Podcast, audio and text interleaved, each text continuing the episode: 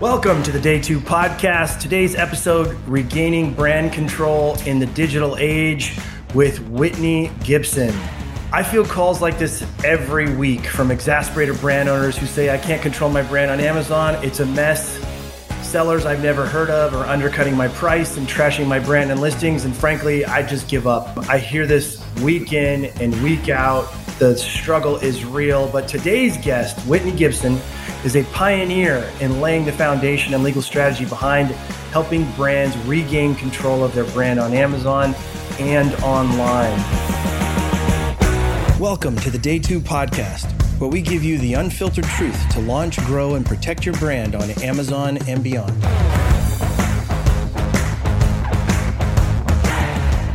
I'm Jason Boyce, founder and CEO of Avenue 7 Media, co author of The Amazon Jungle, now available on Audible and the host of the Day Two podcast.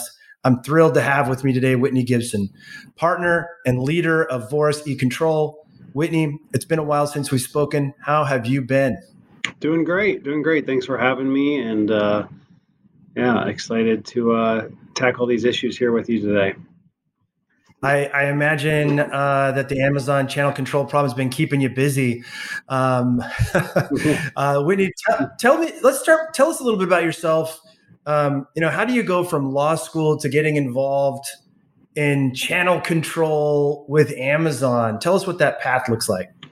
Yeah, so no problem. So yeah, I I came to a pretty large law firm, uh, Vorys, Sater, Seymour and Pease, uh, and was uh, an associate at the law firm. And I started working on internet-related issues, uh, helping people with people with internet defamation to internet IP infringement. And as I was working in the area, started to see requests come in from brands that were really having problems from unauthorized sales of their products on the marketplaces, eBay and Amazon at the time. And what I started to hear from the business leaders, some of the first ones came in actually the uh, beauty space and dermatology brands, and they said, look, a lot of the dermatologists and physicians that we're selling to are really starting to complain that when they sell our products to patients and then they can pull up and say look this product's available cheaper online it really makes us look bad and we really want to get control over this in large part because of the, we want to preserve the relationships with the people with whom we sell our products.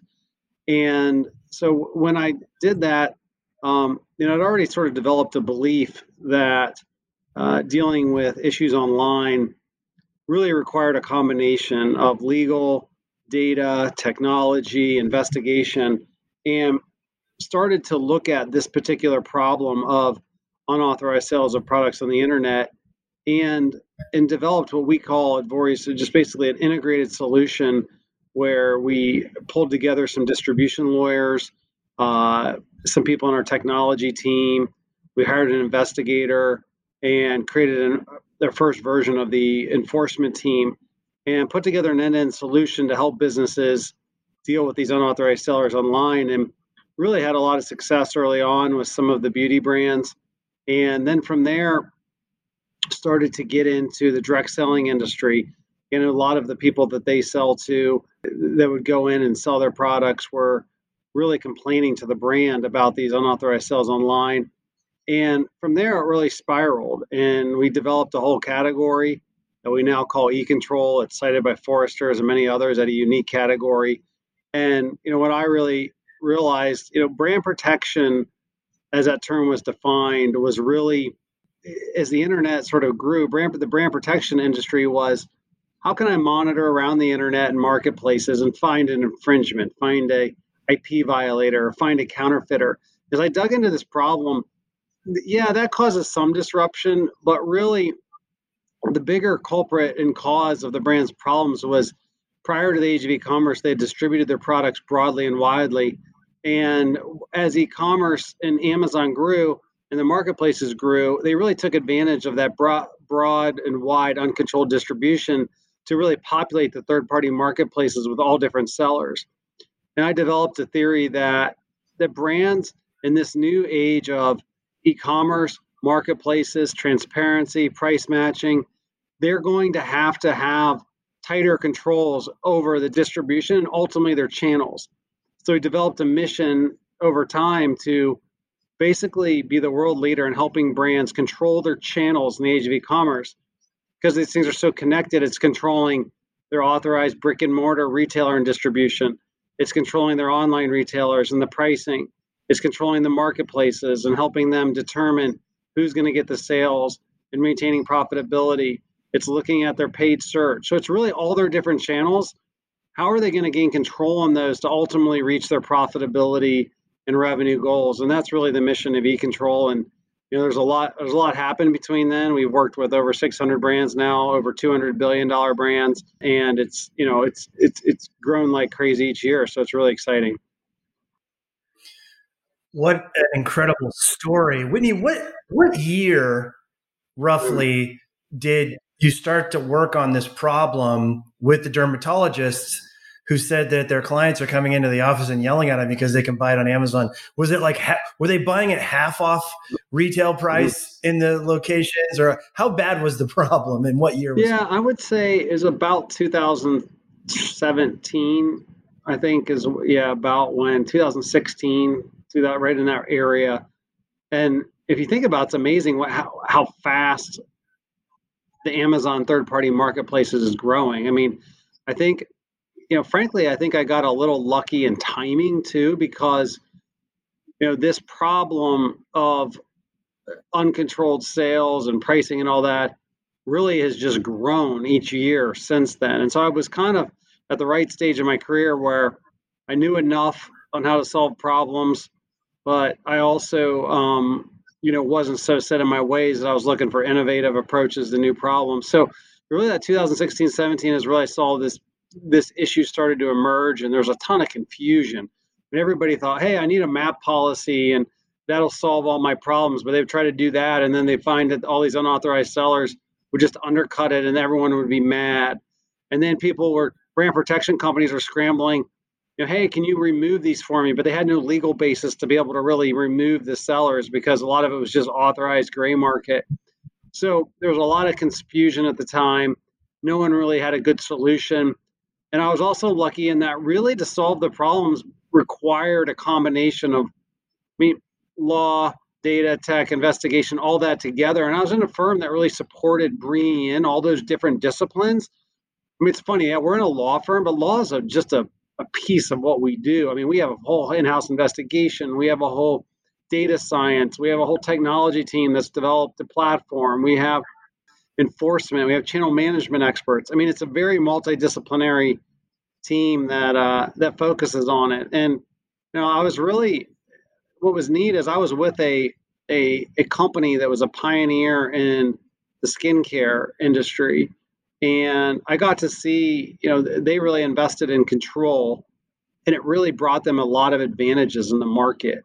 And and I had talked to other, you know, even CPG companies that had talked about, you know, when I was talking to business leaders, and, and I saw how the benefits they were getting from what we were doing. They were saying, "This is amazing!" Like, because I can go out to my brick and mortar uh, retailers and I can say, look, we have a lot more control. You're not getting under to cut on pricing. Give us better shelf space. I can give talking points to my sales team when they go out to all the physicians to say, look, we are a brand. We're not just going to come here and ask you to buy a bunch and undercut you online. We are a brand that's controlled, and then I can get them to buy more. I can get them to pay better prices. So when I saw that in the goodwill it built eh, among all their channel partners, I saw the real power. And then as e-commerce grew and the volume of e-commerce started to grow, now I had multiple stakeholders, not just the brick and mortar sales teams, not just the executives, but the e-commerce people saying, I, you know, I just got hired to grow a brand on Amazon and I can't do any of the tactics that I want to do. I can't control the content. I can't, I only get run the advertising when uh, when I'm in the buy box, but I'm not in the buy box all the time. Amazon's asking me for chargebacks. So I think, you know, if you ask a lot of the thought leaders out there, I know you and I mean, there's other folks out there that you and I, you know, kind of grew up with in the early ages of e-commerce. You'd ask them, it's almost like control became another I would say there's like the four P's of marketing, you know, the product and placement and price and all those, you know, the four P's. But but I think control became a predicate to all that. And in, in e-commerce, like these, these growth agencies are like, if, if I don't have control, I cannot, I can't run the optimal pricing. I can't place the products where I want. I can't promote it in the way I want. So it really became a pillar, I think, for a lot of e-commerce people. You know, you know, when I look at a lot of the thought leaders that you and I know in the industry and came up in the early years, I I hear them constantly recommend and talking to their brands about just control as being sort of a key pillar to growth. Yeah, it absolutely is. We talk about it over here, Whitney, at Av7 is sort of the blocking and tackling required for success on Amazon. You you got to be in stock.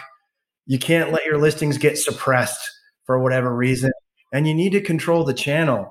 If you can do those three things effectively, it's it's almost half the battle. I mean, sometimes I say it's a third of the battle, depending on the category, but it really is. And you know, I you know, speaking of thought leaders in the space, we should mention you know your book mm-hmm. that you co-wrote with our our friend James Thomson, mm-hmm. um, controlling your brand in the age of Amazon. Mm-hmm.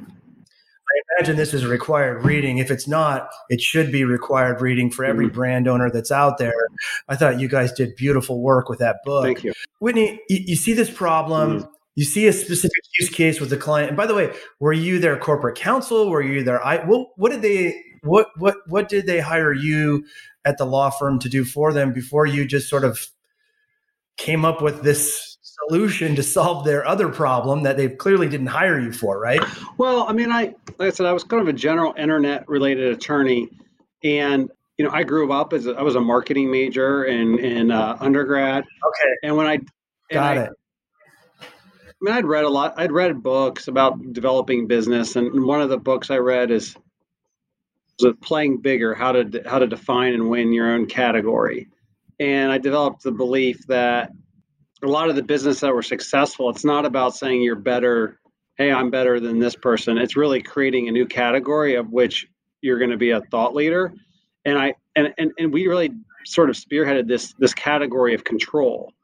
And so, frankly, I started speaking about it and writing about it and just being everywhere. I would go to conferences where we are talking about, you know, MAP. I'd go to e-commerce conferences, go to brand protection conferences. I'd say, everybody, like, you need to think about this differently. You need to think about controlling your entire channel, and that means be, what kind of distribution control do you have? What kind of uh, foundation do you have for gray market? How do you use data to figure out truly what's disrupting the channel? So you're not just sitting there playing a bunch of whack-a-mole and just removing stuff that's not really driving your business KPIs and just basically started obsessing over over this problem of control uh, and and and just speaking, writing, and learning. And I mean, eighty five percent of our business today, maybe more, comes from referrals. And like this whole industry where people had really just gone, they would get people to monitor and play whack a mole forever.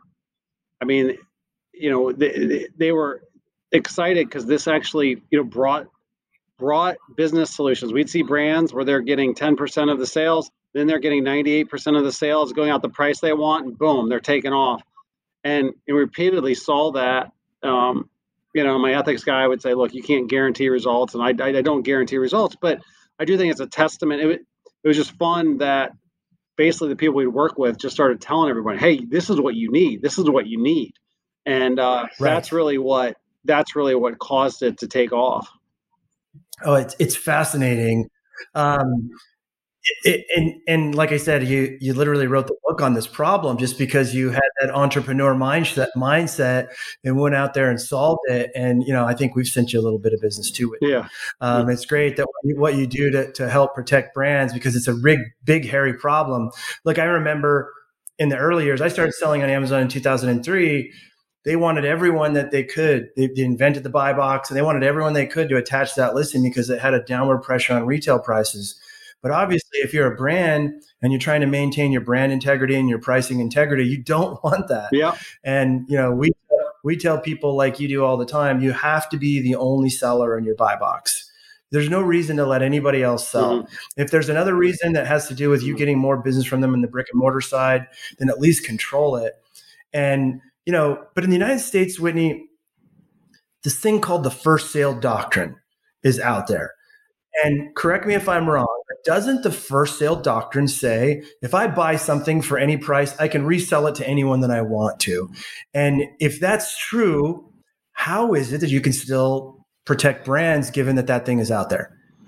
Yeah, I, I you know I would say there's there's sort of two ways that we tackle that. I mean, so when we go and we look, a lot of brands really haven't even thought about how they want to go to market on Amazon. Sometimes they'll have four of their authorized sellers. Sometimes they'll have 10, you know, and and I tell people, look, if you're going to have a bunch of people selling on Amazon and you think you're going to be able to, you know, and they're going to comply with your pricing, that's like leaving my kids alone with iPad and baby and saying don't touch, or iPad and candy and saying don't touch either of them. Like it doesn't work. Okay, they're, they're all going to beat each other up on price. It's just not going to work. Okay, so you're right. I, I believe in some sort of, you know, picking how you're going to go to market, being deliberate, usually with like an exclusive seller or selling your own in order to do that, you have to go out and tell your own retailers and distributors, look, you can sell on your own site websites, but you can't sell on the marketplaces. So that's like an authorized reseller program. Most you got to put in the guardrails telling, and even if you sell through distribution, you got to tell them to pass policies down to the people they're selling to, and and, and do the authorized reseller program. Now, deal the, the gray market, there's sort of two ways. So yes, if someone goes and buy your product, then they're allowed to resell it online unless they're selling a product that is outside of your quality controls or is doesn't come with a service or benefit that you provide with the product. So a lot of a lot in the marketplace environment where the customer doesn't really know whether they're getting it from you or Amazon or they don't even a lot of times know this is some rogue third party seller over which you have no control. We've established the case law on this, but basically we have numerous court decisions on this that brand can implement heightened quality controls. Like look you know i only want people that are selling using their authorized names. I want them reporting to me on when they have any problems. I want them you know g- giving their inventory levels to me. I want to be able to check on them periodically i want you know all these stringent requirements that you put on your authorized seller and what that frankly does is a lot of these rogue sellers these gray market sellers a practical matter they're not going to comply with those quality controls, you know. And so we have a legitimate basis to be able to go after them under the law. Like I said, there's two main exceptions the first sale doctrine. One's quality control. The other is if you provide some service and benefit and that seller doesn't do that. So maybe it's a warranty, maybe it's a satisfaction guarantee, maybe it's a return policy. So that, you know, that gives you that gives you a legal claim against those sellers who don't comply with that, which is 98% of them. Then the other thing is basically we have a team we call the diversion diagnostics team, but they take data and it's they take data from you know, Amazon vendor seller central accounts. They take data from the scrape. They take data from uh, the brand sales records, and they can usually triage exactly where it's coming from. It, they've done it so much, and so because we have so and we capture all the data based on the different industries we work in, so we kind of know like you know if you're if you're let's say in the grocery space, you have UNFI or KeHE, like there's certain things you got to negotiate with those distributors. If you're, you know, a home goods store, like uh, Home Depot has things in their uh, liquidation practices that you got to make sure that you address. If you're in the cell phone industry, so most of these industries have their root causes. It's not the biggest world to us in the world because once we started getting into these industries, we kind of found what the root causes are, and they can usually pretty much that diversion team can say, all right, you need to fix this, this, and this. So, you know, that figuring out the root cause and helping them deal with the issues. Because, because again, like when we, we, we call ourselves e-control 360 now, and, and a big part of it is it's, it, yes, it's, it's a balance between doing enforcement, but also figuring out the root cause and making the corrective action so that you don't, uh, that you don't play whack-a-mole forever. And the only bad thing about the business sometimes is we're seeing this in our clients is we go in once we figure out the root cause and do some enforcement like the problem's kind of solved you know for a lot of our clients it just they got it and then they can do the maintenance mode on their own um, and so it's good for the clients but but yeah most of the time there's a couple things that are going on in their business just have to be tweaked to fix it and then you know are there onesie twosies that buy it yeah but we use the data. Like we don't we don't like say we were going to move every listing, we're going to remove every seller. What we do is we measure how much sales is the authorized seller getting, how much is going out at the price they want, how much buy box are they getting, and we track those KPIs. Then we have insights on who's disrupting those. And it's sort of the 80 20 rule. You know, the top 20% are usually causing 80% of the problems. Once you fix those, sure. someone that doesn't have experience, someone just goes in the store and buy, they'll never be able to compete with you on the buy box because they're not going to have, even if they price low, they're not going to have the history, they're not going to have the reviews build up, they're not going to have the credibility. So I love, you know, people work with good agencies or people that can help them sell well. They can help them build up a lot of credibility that, frankly, can almost act as a fortress as well to stopping other people getting in the buy box. Does that make sense? Oh, it makes it makes perfect sense you, you're you're putting your uh, you know your time where the money is, and you're focusing on the the, the biggest bang for your buck. Uh, perfection is you know sort of the enemy of, we, yeah, good. we call it you impact. Not, yeah, we call it impact, not activity. And impact, not activity. Yeah, and Great. I think that I frankly think the brand protection industry is. I think we're in the process of disrupting it, frankly, because we talk to people all the time that have used, hey, I went out and monitor, I monitored everywhere and they do takedowns on marketplaces and i get a report saying here's how many takedown requests they sent here's how many were removed and that's it. And i'm like well do they tell you what was the impact on your sales? Do they tell you you know has your has your average selling price gone up? You know has your percentage of buy box gone up? And the brand protection companies don't do that and i think frankly you know one of the biggest reasons is is because they just have they don't have any real hammer to be able to deal with it to be able to deal with distribution control to be able to deal with the hardened sellers. So they're almost more focused on the ankle biters. And you know we our vision was to build a 360 set of capabilities from legal. You know we hired five of the best brand protection individuals uh, in the industry from the large brand protection companies investigation volume enforcement because when you have 360 capabilities then you let the data drive your actions it's like I don't care which I don't care if it's a lawyer, I don't care brands protection. The data will tell me what seller, what type of violation, what's the best action. Boom, you apply it. That's that's kind of what is needed, as opposed to just going in and saying I'm just going to try to do takedowns with marketplaces. You'll never get anywhere doing that. Yeah, sure. And there's so many different kinds of sellers on Amazon. Yeah. You've got the retail arbitragers. You know, you got the RA folks who are getting product either out the back door or through the tent sale and reselling. But you've also got guys who are coming in and gals who are coming in and, and charging much more than your retail price. You're not really losing buy box to them. Right. So in that case, you may have a lot of those folks taken down that weren't really impacting, to your point, in terms of what you call it in house, weren't really impacting the business in the first place. So what's the point of you know paying for hours and time to do that if it's no impact to your business. Is that kind of in a nutshell what you're saying? Is yeah, I mean, the, the way I would think about yeah, the way I explain sometimes is, you know, in marketing and advertising, it evolved from sort of junk mail marketing to data driven precision marketing, right targets, right actions, measurable ROI. That's what we're yeah. doing here. I mean, we actually we have an individual now leads our whole data technology team. He spent 20 years at Nielsen and built two big platforms for marketing and advertising uh, companies, and basically looked at this industry and said, you know, I want to work with you and Vorys to to lead the transformation of in the same way I did in marketing to data driven precision like impact, measurable ROI, and all that. And that's yeah, that's what I think needs to happen and all that. You know, any any in any of these channels. And Amazon's obviously the biggest one, but but you know, there's only so much budget. You know, I hear from brands all the time.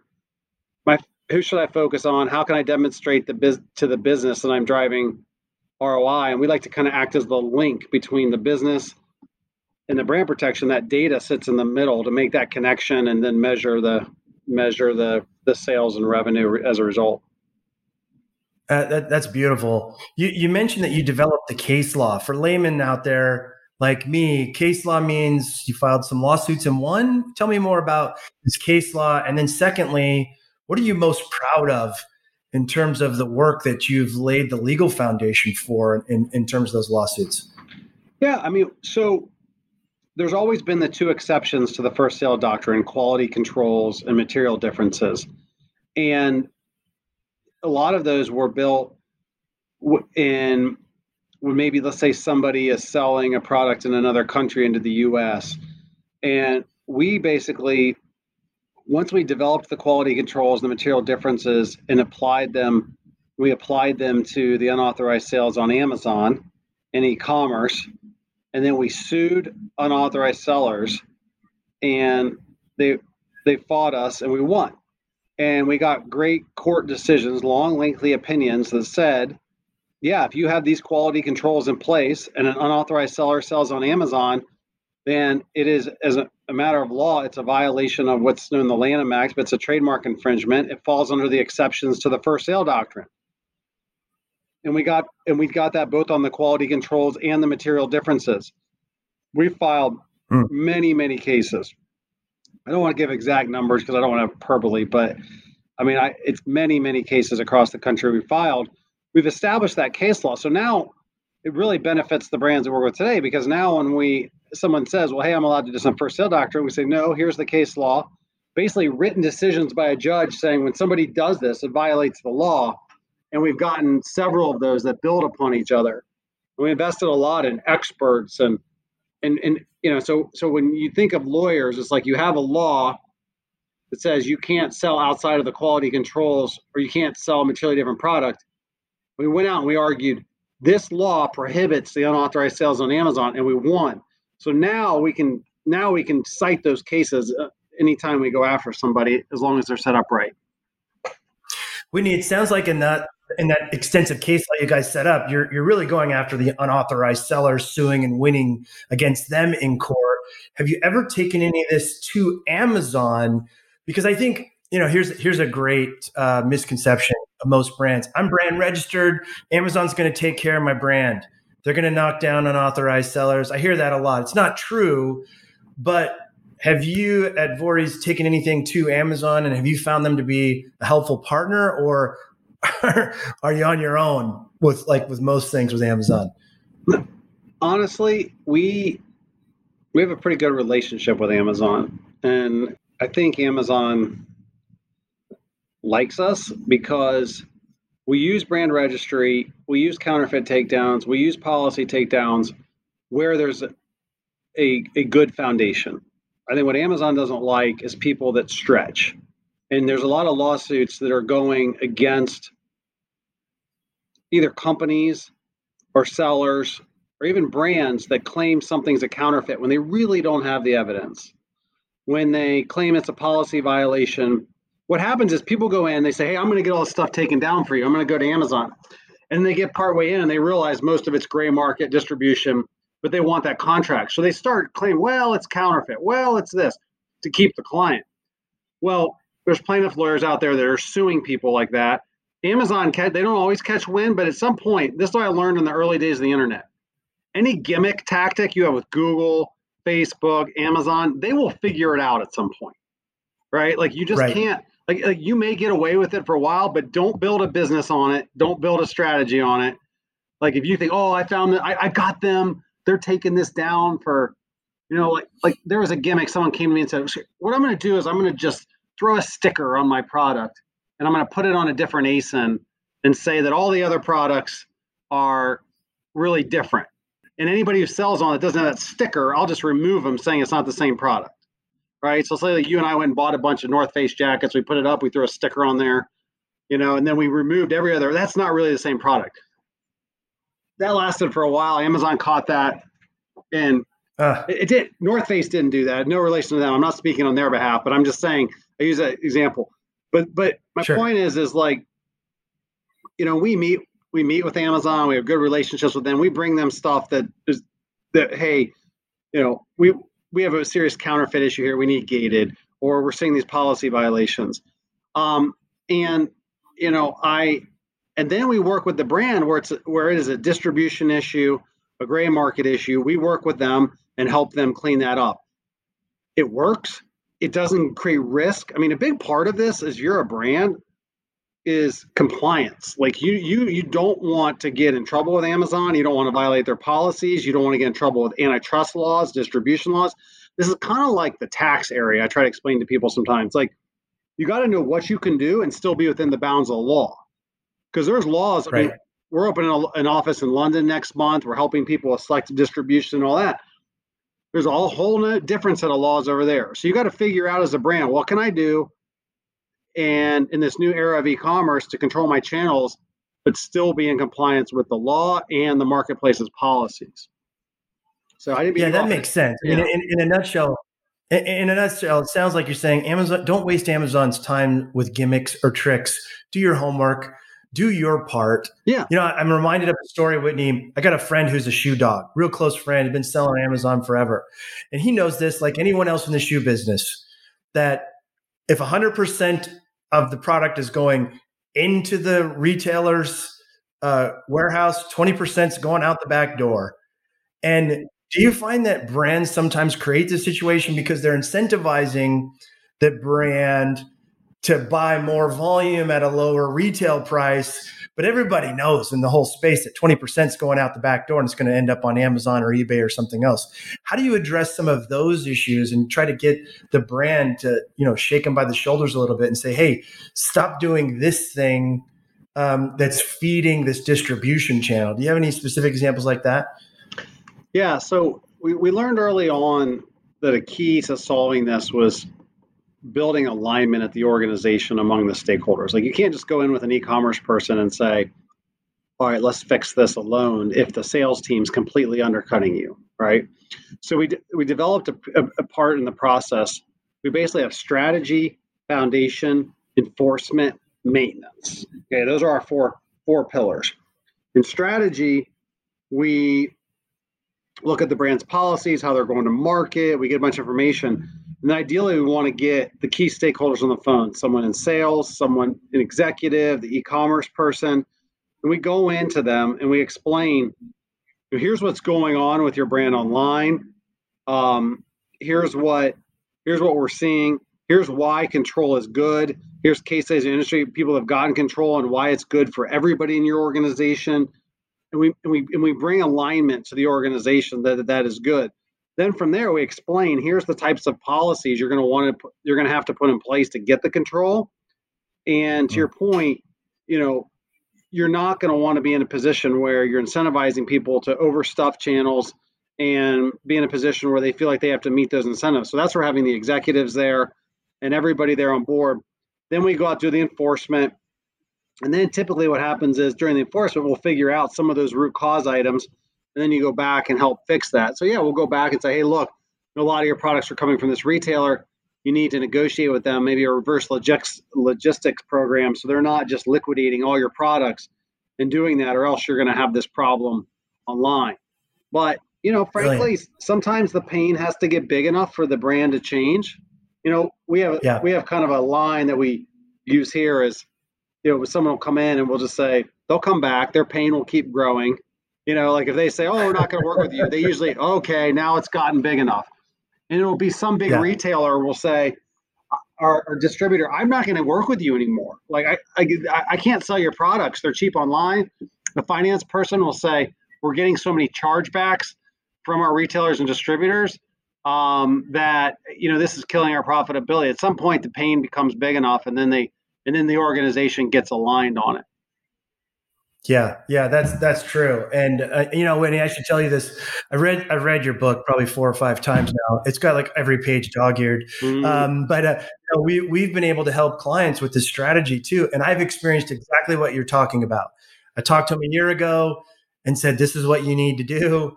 You, you, you, know, you know, you need to talk to Vorys. You need to put together a channel control problem, and then a year later, they're like, "I don't need it." And a year later, it's like you said, the pain gets so bad they remember that crazy guy that was jumping up and down on their desk saying you have to do something and they come back to you. So um, I've, I've witnessed that myself. And what's amazing is just how impactful the business growth can be when a brand who has brand awareness and recognition, not just on the Amazon marketplace, but everywhere, once they come in and control it, it's a really nice bump in their revenue.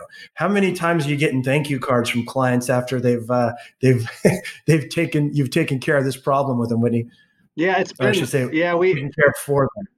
But sometimes we have a line that we sort of use internally, like what's what's the goal of e-control and what like what's our values, what's our culture, and sometimes I just like will just like put up like on a slide just a smiley face, and then I'll put it next to like a lawyer, like a lot of, that has their hand over their heads because a lot of lawyers are are can be unhappy people. They they're working all the time. They're sending their clients big bills. The client is like, "Oh, I got to pay for this litigation, or I have to pay for this court, whatever it is," and they're just like, and it just can be a hard, hard job. And I think in e-control has been so much fun because, you know, because you're driving, like you said, so much value for the brand, and you're giving them such a high business return they're usually ecstatic with us. They're happy to recommend. Everyone's happy at the end. You know, it's not, yeah, you know, right. people are, right. so, so I, I think a lot of people in our group really enjoy that. They're like, it's just so much more fun to go in, solve a big business problem, see them grow. And to your point, like, I think by putting those in control in place, and then companies like yours come in and, and you throw all your gasoline on the growth, it becomes this amazing combination you know it's you know yeah. and that's what you know that's where i've seen just brands be ecstatic. Yeah absolutely. Mm-hmm. whitney it, dust off your crystal ball for a second. What do you see coming in 2023 do you do you see this this channel control problem getting bigger smaller? If you could look down the road what do you see coming? A couple things. I mean i i see Europe today is sort of like the U.S. five years ago. Like people are getting more and more. Yeah, they're they're getting more worried about unauthorized sales. They're seeing the problems. They're starting to waken up to the problem, and so I feel like it's about. I that's we have one of my partners, Darren Garcia, who speaks on these issues, and he's he's doing. I know Darren. Yeah, he's he's, he's great. He's fantastic. So he's moving his family over there, and we're opening an office. And oh, really? Yeah. Yeah, oh, that's great. Yeah, so he'll be speaking everywhere and um, counseling brands and meeting with them and everything. And so that's been a big deal. The other thing is we uh, we're launching um, in in a few weeks. We're opening up a we're going to be opening up a subsidiary, but then we're launching the Precision E Control platform, and it's basically a platform that brands can use to uh, do a lot of the actions to control the sales of their products online and then come to Vorys for hard stuff. And I think what, what I'm seeing a lot more and more is people come in, they want to use Vorys for foundation enforcement, but then a lot of brands have people in house that do a lot of the work and want a platform sure. to help manage it, but then only come to Vorys when absolutely. So I'm not saying that just as a sales pitch. I mean, to answer your question on that, I just think I think we're going to see a lot. I think this concept of e-control is going to be something that brands manage more and more on their own. And so we have a we built that we think is the best platform in the business that they can use to do that. And then I love that. Yeah, and then and, and it's in the maintenance mode, you know, and then they can do that, and then and then and it has like just I don't know all great insights both on Amazon and also with the map. But you know, it's interesting. What I've learned is like software alone doesn't solve a brand's problem. And people don't want to pay a law firm forever. So what they really want is a platform. They want Vorys to say, here's how you use it. They want to do most of it as much as they can in house, but then they want Vorys to help deal with real complex stuff. You know, and so yeah. that, that's where I yeah. think the I think the future is going to be a lot of people. You know how it's like I don't know what, the, what Salesforce was for, you know, for people to manage sales, sure. or HubSpot was marketing. Yeah I think there's going to be an e-control platform that these brands use to manage their authorized retailer and distributor, to manage their Amazon channel, to manage their map, you know, and manage eBay, Walmart, and they're going to have a platform where they manage all that.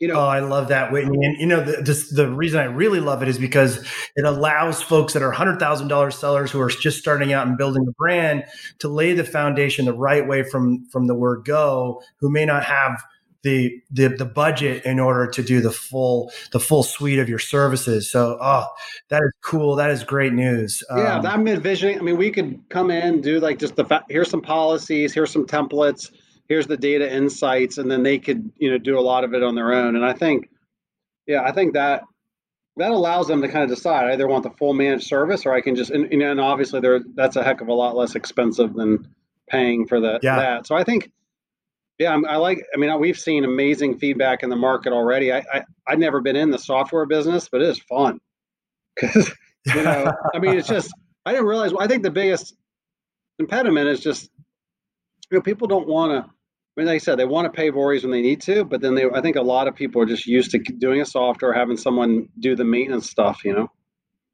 Yeah. Yeah. Absolutely. Mm-hmm. Absolutely. Well, ladies and gentlemen, controlling your destiny on Amazon can seem daunting but it's possible. And in fact, a necessity to winning in today's e commerce world. Whitney, on behalf of brands and sellers, I want to thank you for being such a warrior in this space, for being so creative and playing such an essential role in helping the brands and sellers that help make Amazon what it is today, helping them to protect themselves as they grow the next billion dollar brands. Um, Whitney, how can folks get in, get in touch with you or your team if they're if they're having some channel issues and they they need the best in the business to help them out? Yeah, you can email me, WC Gibson at Vorys V as in Victor, O R Y S dot com. And I would be happy to, yeah, speak with anybody. Uh, you can also just Google and my name will be on, you know, Whitney Gibson and you, my contact information will come up. Feel free to call or email, but happy to, happy to talk with uh, anybody. Thank you, Whitney. Thanks again for being on. Thanks for what you do for brands and for, for small businesses. And um, best of luck to you as you uh, become a SaaS software tycoon here in the near future. we shall see. Thank you so much. If you're ready to start growing and protecting your brand on Amazon with a team of experienced Amazon operators, you can visit us at day2podcast.com. That's day, the number two, podcast.com. Lastly, if you know anyone else who would gain value from this podcast, please share it with them. Thanks for listening and happy selling.